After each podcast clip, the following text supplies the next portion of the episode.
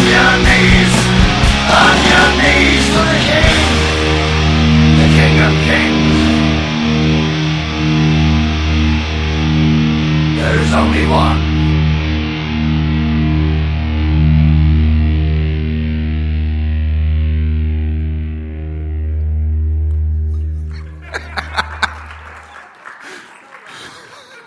Nothing like a little Motörhead to set your Sunday straight, right? So, uh, those of you who clapped first, you can't answer this question, all right? This is for the rest of the pack here, but uh, you know who that is? Who you just watched? We got a Triple H over here. Uh, all right, that, that's technically true, but not really. It's actually the Messiah. Um, what you just saw is messianic hope. Okay? Now, last Sunday, we started this thing called Weird Songs, Strange Prayers, and here's what it's about. All year long, we're going through this, this, this, this, this focus in the Bible called Soul Speak. And, and Soul Speak is about tapping our soul language by looking at the heart and soul language of people that we see in the Bible people close to God, people far from God, people in love with God, people fighting with God, and looking at the ways that they express that just inner gut wrenching emotion, whatever it might be to him. And the idea is that by looking at their language, their prayers, their, their, their, their ways of, of communicating, maybe, just maybe, it can tap our souls as well. Now, in the Bible, and it's the longest book, is this book called the Psalms. It's Jesus' prayer book but it's actually something he would have sang. So it's better to say it's his songbook, but these songs are, are prayers, and I think what we're going to discover is they are weird. And I'm going to submit to you that what you just saw there is the best portrayal of Psalm 2 that you can come across. All right? Here's what I want you to do with me, guys. I want you to pull out a Bible because I want you to look at this for yourself. You can find them under the chair racks. And if you don't know where Psalms is, I mean, really, this is kind of like your best bet. Open to the middle. It is so honking big, you'll probably find it with a little flipping. Psalm 2. Before we read Psalm 2, though, I want to make this point again that what you just saw is messianic hope. And I hope that by the end of today, you hear and see and understand this word Messiah differently. All right, unpack the song with me. Imagery, feel, emotion. What are the, some of the things that you saw? What are the, some of the things that, that, that, that, that were seen? Just, just shout it out. We got, we got sledgehammers, right? What's the symbol? We got big hammers, right? Big metal iron hammers. Isn't some olive branch that's being held out. He's coming after you with a sledge. What else? Slamming down, Slamming down right? Do you want to get into the ring with that guy? Right? Get into that ring with that guy, and you are laid waste. And what's that guy's attitude? Bring it on, right? Do you see him quivering in fear? No, bring it on. He even, did you catch it? Did you see even the times he was laughing? He's smirk, he's scoffing. It's like, you think you're going to stand in this ring with me? Right? And what's the refrain over and over and over again? Bow down, bow down, bow down to the king right? The king is here. There can be only one on your knees, dog, right? Welcome to Psalm 2. Read it with me. Forgive me, I need to unpack some things as we go. But as we begin Psalm 2, I want you to get a dichotomy in your mind Israel and everyone else. Israel and everyone else who often goes by the term the nations. Why do the nations conspire? And the peoples plot in vain. The kings of the earth take their stand. The rulers gather together in the biggest battle royale that history will witness against the Lord. and against his anointed one. Now, you see that word anointed one there. I want you to mentally underline it or circle it. I want you to tattoo that in your brain because the word anointed one that you see there in Hebrew is pronounced like this. Hear it Mashiach. Okay, you hear it? What does that sound like in English? So let's read it that way. The kings of the earth take their stand against, and the rulers gather together against the Lord and against his Messiah. We hear Messiah. We think like Jesus' middle name or something, don't we? Jesus, Messiah, Christ, or something like that. But Messiah isn't a name, Messiah is a title. And all the title means is, well, anointed one. That's why they translated anointed one. And what does that mean to be an anointed one? Well, it's someone who's chosen, who's picked. And then the way they would do it is take this like fragrant oil and dump it all over their head. Imagine that in a day before shampoo, right? And dump it all over their head. And by this rite or by this ceremony, they were coronated, designated, set aside, and predominantly above all others, this was done to kings.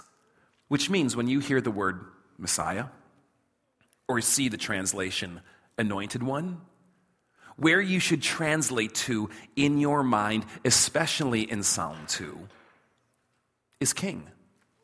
The Messiah is the king. So let's read it that way. Why do they take their stands? Why do they plot in vain? The kings gather together against the Lord and against his king. Right? Let us break their chains, they say, and throw off their fetters. And the one enthroned in heavens laughs. What do you do when you're in the ring all by yourself and everyone else comes in the ring against you? You ever been in a fight? Have you ever been in a fight where it was two on one and you weren't in the two?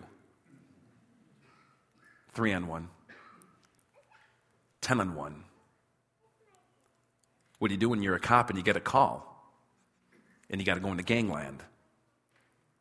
What do you do when you're a soldier and you're outnumbered 20 to 1 and they say, take the hill? What do you do when you stand alone and everyone is gathered against you? Let me tell you what God does. He laughs. He laughs. The Lord scoffs at them. And then he, re- then he gets mad, he gets ticked, right? All right, enough of this playing around. It's body slamming time. He rebukes them in his anger, he terrifies them in his wrath, and he says, I have installed my king. I've installed my king on Zion, my holy hill. And now the point of view shifts. The point of view shifts to the, the eyes and the voice and the perspective of that king. That king that just got installed says this I will proclaim the decree of the Lord. God said to me, this king says, God said to me, You are my son. Today I've become your father. God and I, these kings would say, are so tight, so close, so intimate, so sharing of power that the relationship could only be described with the intimacy and the connection and the loyalty of, of a father and a son. Are you with me? And I will ask of me, and I will make the nations your inheritance. Because that's what dads do, right? They give their sons the good stuff. So ask of me, King. King that I installed, King that I put in. Ask me. And all those gathered against you, I will make the nations your inheritance. You'll own them. You'll own them. You'll wear the belt coming out of the ring. The ends of the earth, your possession. You will rule them with a hammer, with an iron scepter. You will dash them to pieces like pottery. Therefore, you kings, You others that stand against me, wake up, wisen up. Be warned. Don't come in here unaware. Serve the Lord with fear and rejoice with trembling. Kiss the Son. On your knees, dog, right? Kiss those feet. Kiss the Son, lest he be angry and you be destroyed in your way, for his wrath can flare up in a moment. Blessed are all who take refuge in him. Oh, like, oh my gosh, right? Like, how do you pray this? How does this even work? But are you getting the sense of this? Right? Right? Don't get into the ring with my guy. Because he, he will bust some heads. He will put you down and he will come out champion of that ring. Welcome to Messianic hope. Welcome to what Messiah is biblically about. And the ancients had a word for this. The ancients at the time of ancient Israel, when this was written, echoing all the time up to Jesus, they had a catchword to describe this entire kind of perspective, this worldview, this, this, this whole kind of like ethos and sense. Let me give it to you. You may have heard it before, and the word is this gospel what the ancients called this Psalm 2 hope was gospel. Now, gospel is, it's an old English word, God spell. You may have seen the musical, right? Please don't. But God meaning good in Old English. Spell meaning like, you know, incantation, like, like, you know, you say something. Good spell. Gospel means nothing more than good message or good news. But not just any old kind of good news, not just like, oh, that's kind of cool to hear. No, it was a very specific kind of good news. And not gospel or good news in the way I think it often is heard by Christians today. I say gospel, and we probably run to the idea Jesus died on a cross to save me from my sins so I can go to heaven, right? But that isn't the connotation gospel had for them. Because the connotation gospel had for them was nothing short of this victory, conquered, win. This is how it would play out. The kings would go to war. The kings would go to war, and the constant pressures, the constant tensions, the constant conflict that that world brought, much like today. And with those wars would come risk, sacrifice, poverty, hurt, possibility. That even the meager things that we hold on to can be dashed away by some cruel tyrant force in an instant. And when the kings would go to war and the kings would win and a day before instant messaging, email, and texting, they would do this. They would get heralds, runners, literally runners, like, go run. And they would run with a message of good news. They would carry the gospel throughout the land, throughout the kingdom, from town to town, to the villages from where, where, where the young men and the soldiers had come from to go fight, going, guess what? We win. Victory, we win. They will overthrow us no more. They will bother us no more. We took our stand. We, when it was a message of victory, gospel meant victory. That we came, we saw, we conquered, we stood the line, and we came out holding the belt from that ring. And so it's interesting when you come to Jesus and you see him raising up messengers, heralds, uh, ambassadors. Um, in Greek, they would call them apostles, sending them town to town, Spreading what? Well, according to the gospel, good news of the kingdom. And for them, Psalm 2 was gospel. Gospel encapsulated what this thing is that our king won, that he's victorious. He busted the heads. Welcome to Messianic hope. And it kind of begs the question a little bit of how this good news is, well, good news for us today.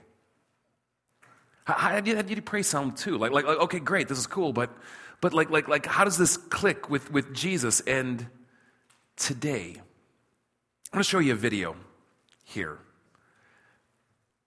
Uh, forgive the pixelation on it, but back in the 80s, they only shot things at 240, right? Um, but I want to contextualize this a little bit. See, in the 80s, unlike today, the threat was nuclear war, not terrorism. And back in the 80s, unlike today, the enemy was the Soviet Union not ISIS. And for those of you who were born after 1985, the Soviet Union's Russia, okay? Um, now, America's symbol is the eagle, right? For those of you born before 1985, do you remember what the Soviet Union's animal symbol happened to be? The bear. All of this is going to get important for understanding what this video is about. This was a campaign ad that came out in 84. Take a look. There is a bear in the woods. For some people, the bear is easy to see. Others don't see it at all. Some people say the bear is tame. Others say it's vicious and dangerous. Since no one can really be sure who's right, isn't it smart to be as strong as the bear? If there is a bear.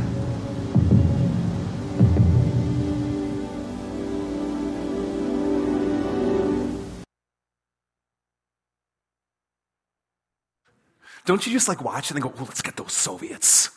You know? What's the tenor of that whole thing? There's something scary out there. Something that is possibly big and ferocious and looking to devour. What is the response? Quiver in fear? What is the response? Make peace with the hope that the feed the bear and it will be okay. Stand up to the bear. Have you seen the revenant? What happens when you stand up to a bear? May I not suggest it if you encounter one in your travels this summer. And imagine you're walking in the mountains or in your backyard and you hear that there's like a breakout at the zoo or something like that, and you see a bear, what would that do to you? Even if you see a little bear, what would that do to you? Right? Would you not hope that someone was there that was so strong, so powerful, so able that he could laugh at the bear.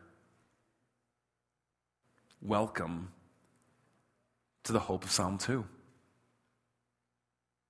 And you know, in our own political landscape, I mean, in everyone's political landscape, uh, elections are built on this, aren't they? Every four years, we go through this ritual together of, of, hearing how this person will be the one who can stand up against whatever the fear might be. Let me give you a tour. Here was Reagan in 1984. It's morning again in America, which implies what? The scary night is past. Night is gone. It is a new era, a new day. Or how about this one? Fighting for you, which implies what? You need someone to fight for you, right? That you may not be able to fight whatever it is we're fighting on your own. Or imagine this one hope. What would it look like if like these campaign slogans were instead were something like acquiescing all the way?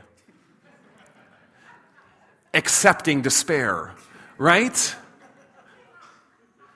Accept America for what it is. No one gets elected on a slogan like that, right? And we see it. There's this hope, this hope that everyone has, this hope that surfaces every election that there are things bigger than us out there. Things bigger than us that, that we can't stand against in the ring. And head to head, toe to toe, it's my head getting pile drived into the pavement. But could there be one? One who would fight for us, one who would stand for us, one who had the power and the strength to laugh at whatever comes our way. And as Psalm 2 puts it, dash them to pieces like poverty. Now, I want you to put yourself in Israel's shoes. Because it's one thing to talk about this from a place of privilege, a place of prosperity and power. It's fascinating that we, even our country with all its faults, and yet the most prosperous free country the world has ever seen resonate with this. How much more when you live in weakness and depression? Put yourself in Israel's shoes shoes of weakness and depression. I mean, what, what's Israel's defining story? We were slaves in Egypt. The world power stood against us. They took us, they enslaved us, they brutalized us. And what was their hope? We are never, never going back to that again. I think of the time of the prophets.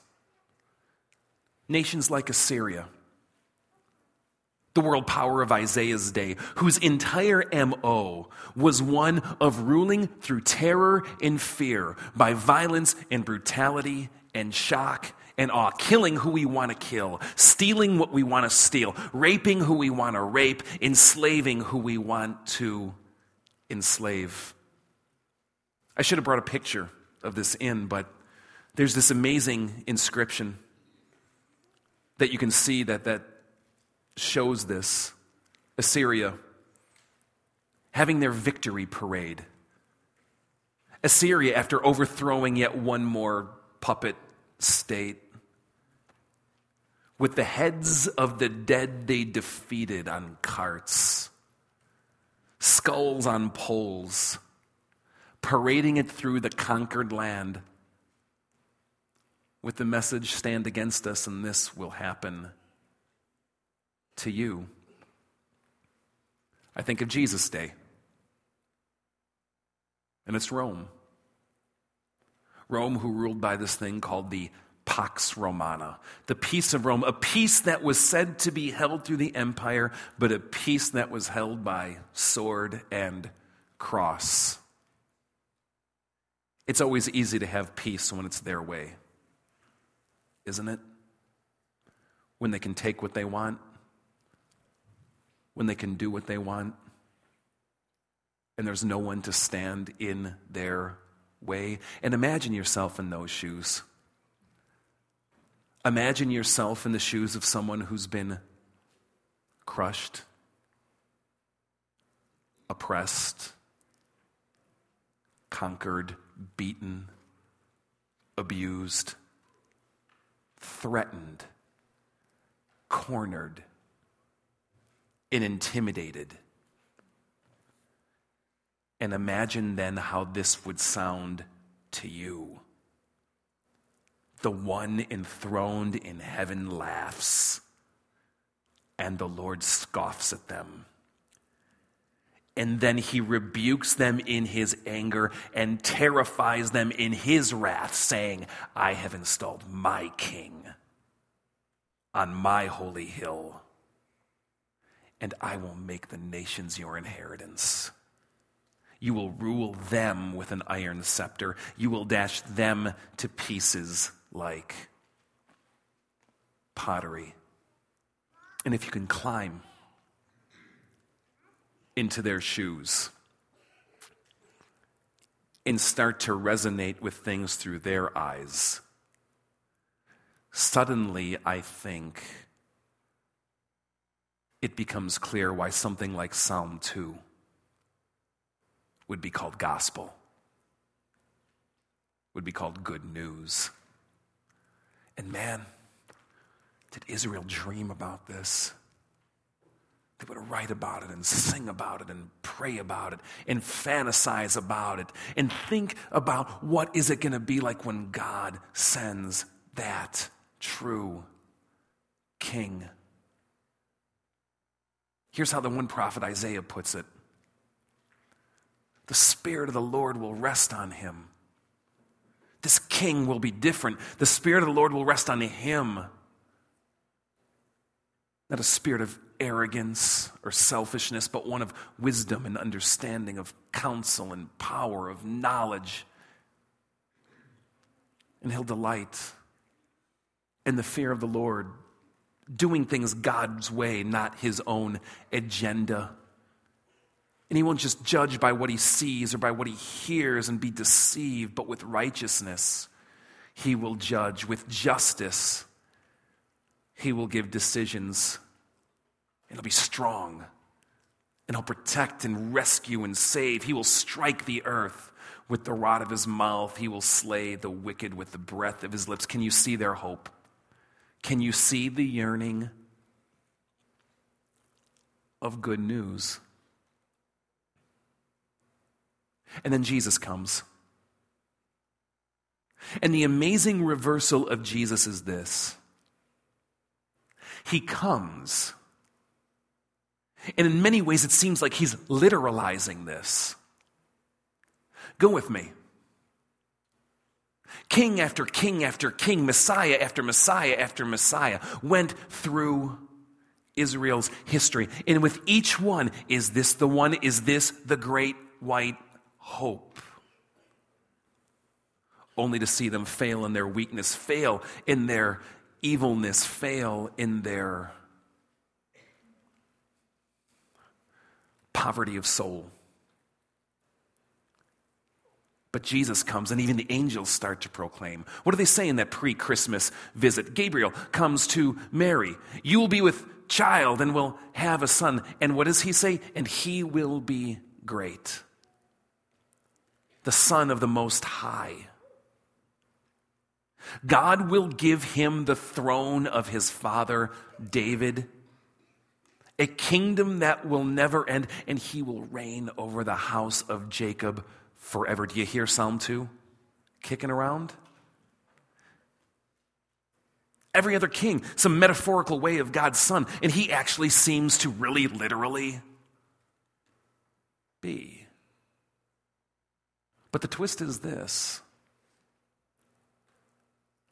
when Jesus comes to bust some heads, to usher in death instead of bringing that death on his enemies.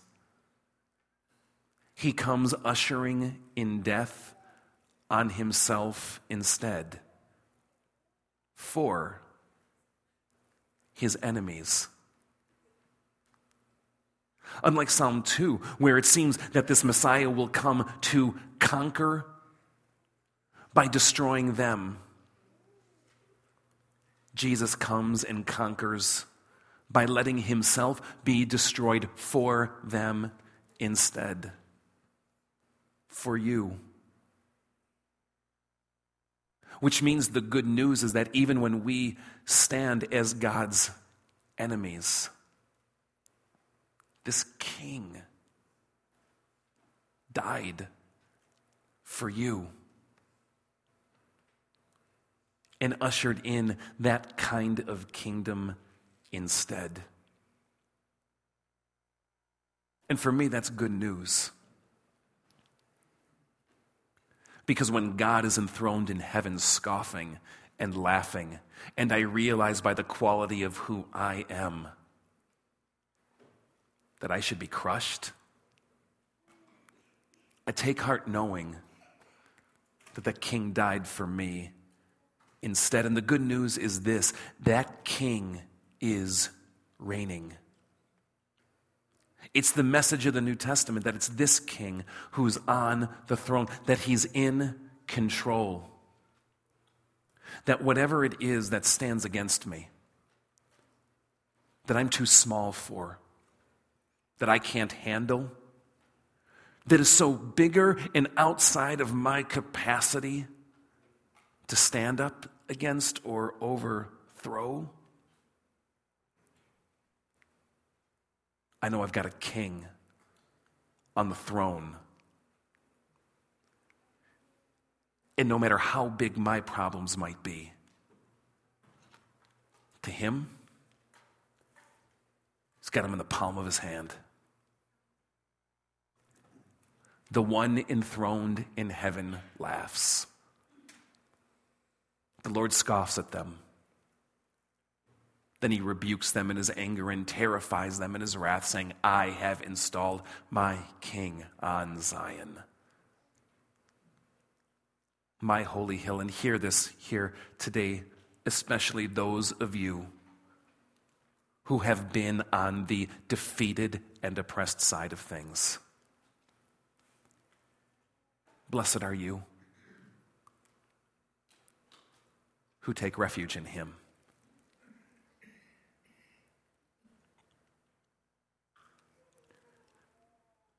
I encourage you to pray Psalm 2 that way. And to read it that way, and in it find that good news that Jesus brings.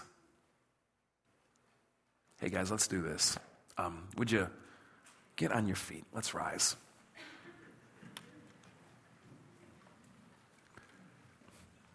Band is going to come forward, and um, we're going to commune today.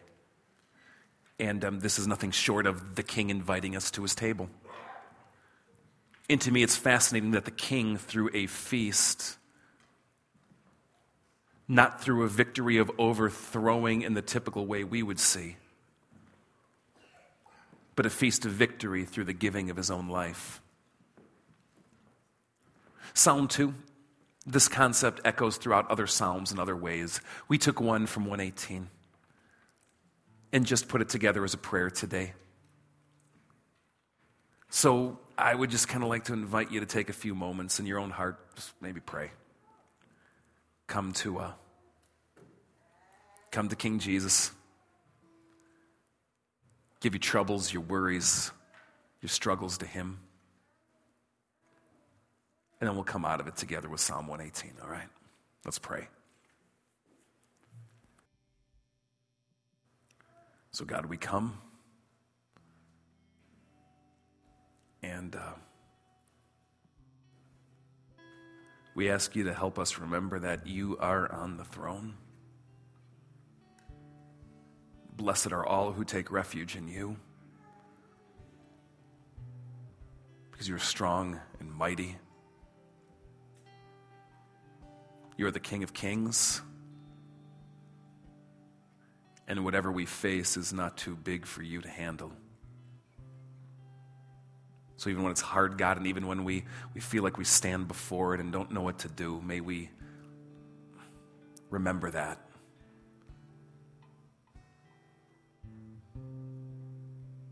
And derive hope from it. Thank you, God. Hear us as we pray. Give thanks to the Lord, for he is good. His love endures forever. Let Israel say, Let the house of Aaron say, Let those who fear the Lord say, In my anguish I cried to the Lord and he answered me by setting me free. The Lord is with me. I will not be afraid. What can man do to me?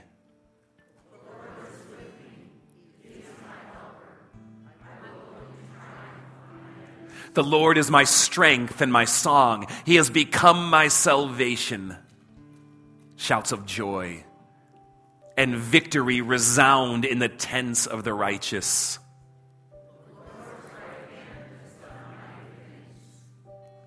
The Lord's right hand is lifted high.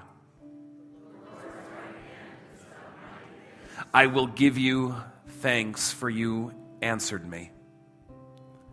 You have become my salvation. The stone the builder rejected has become the capstone. The Lord has done this, and it is marvelous in our eyes.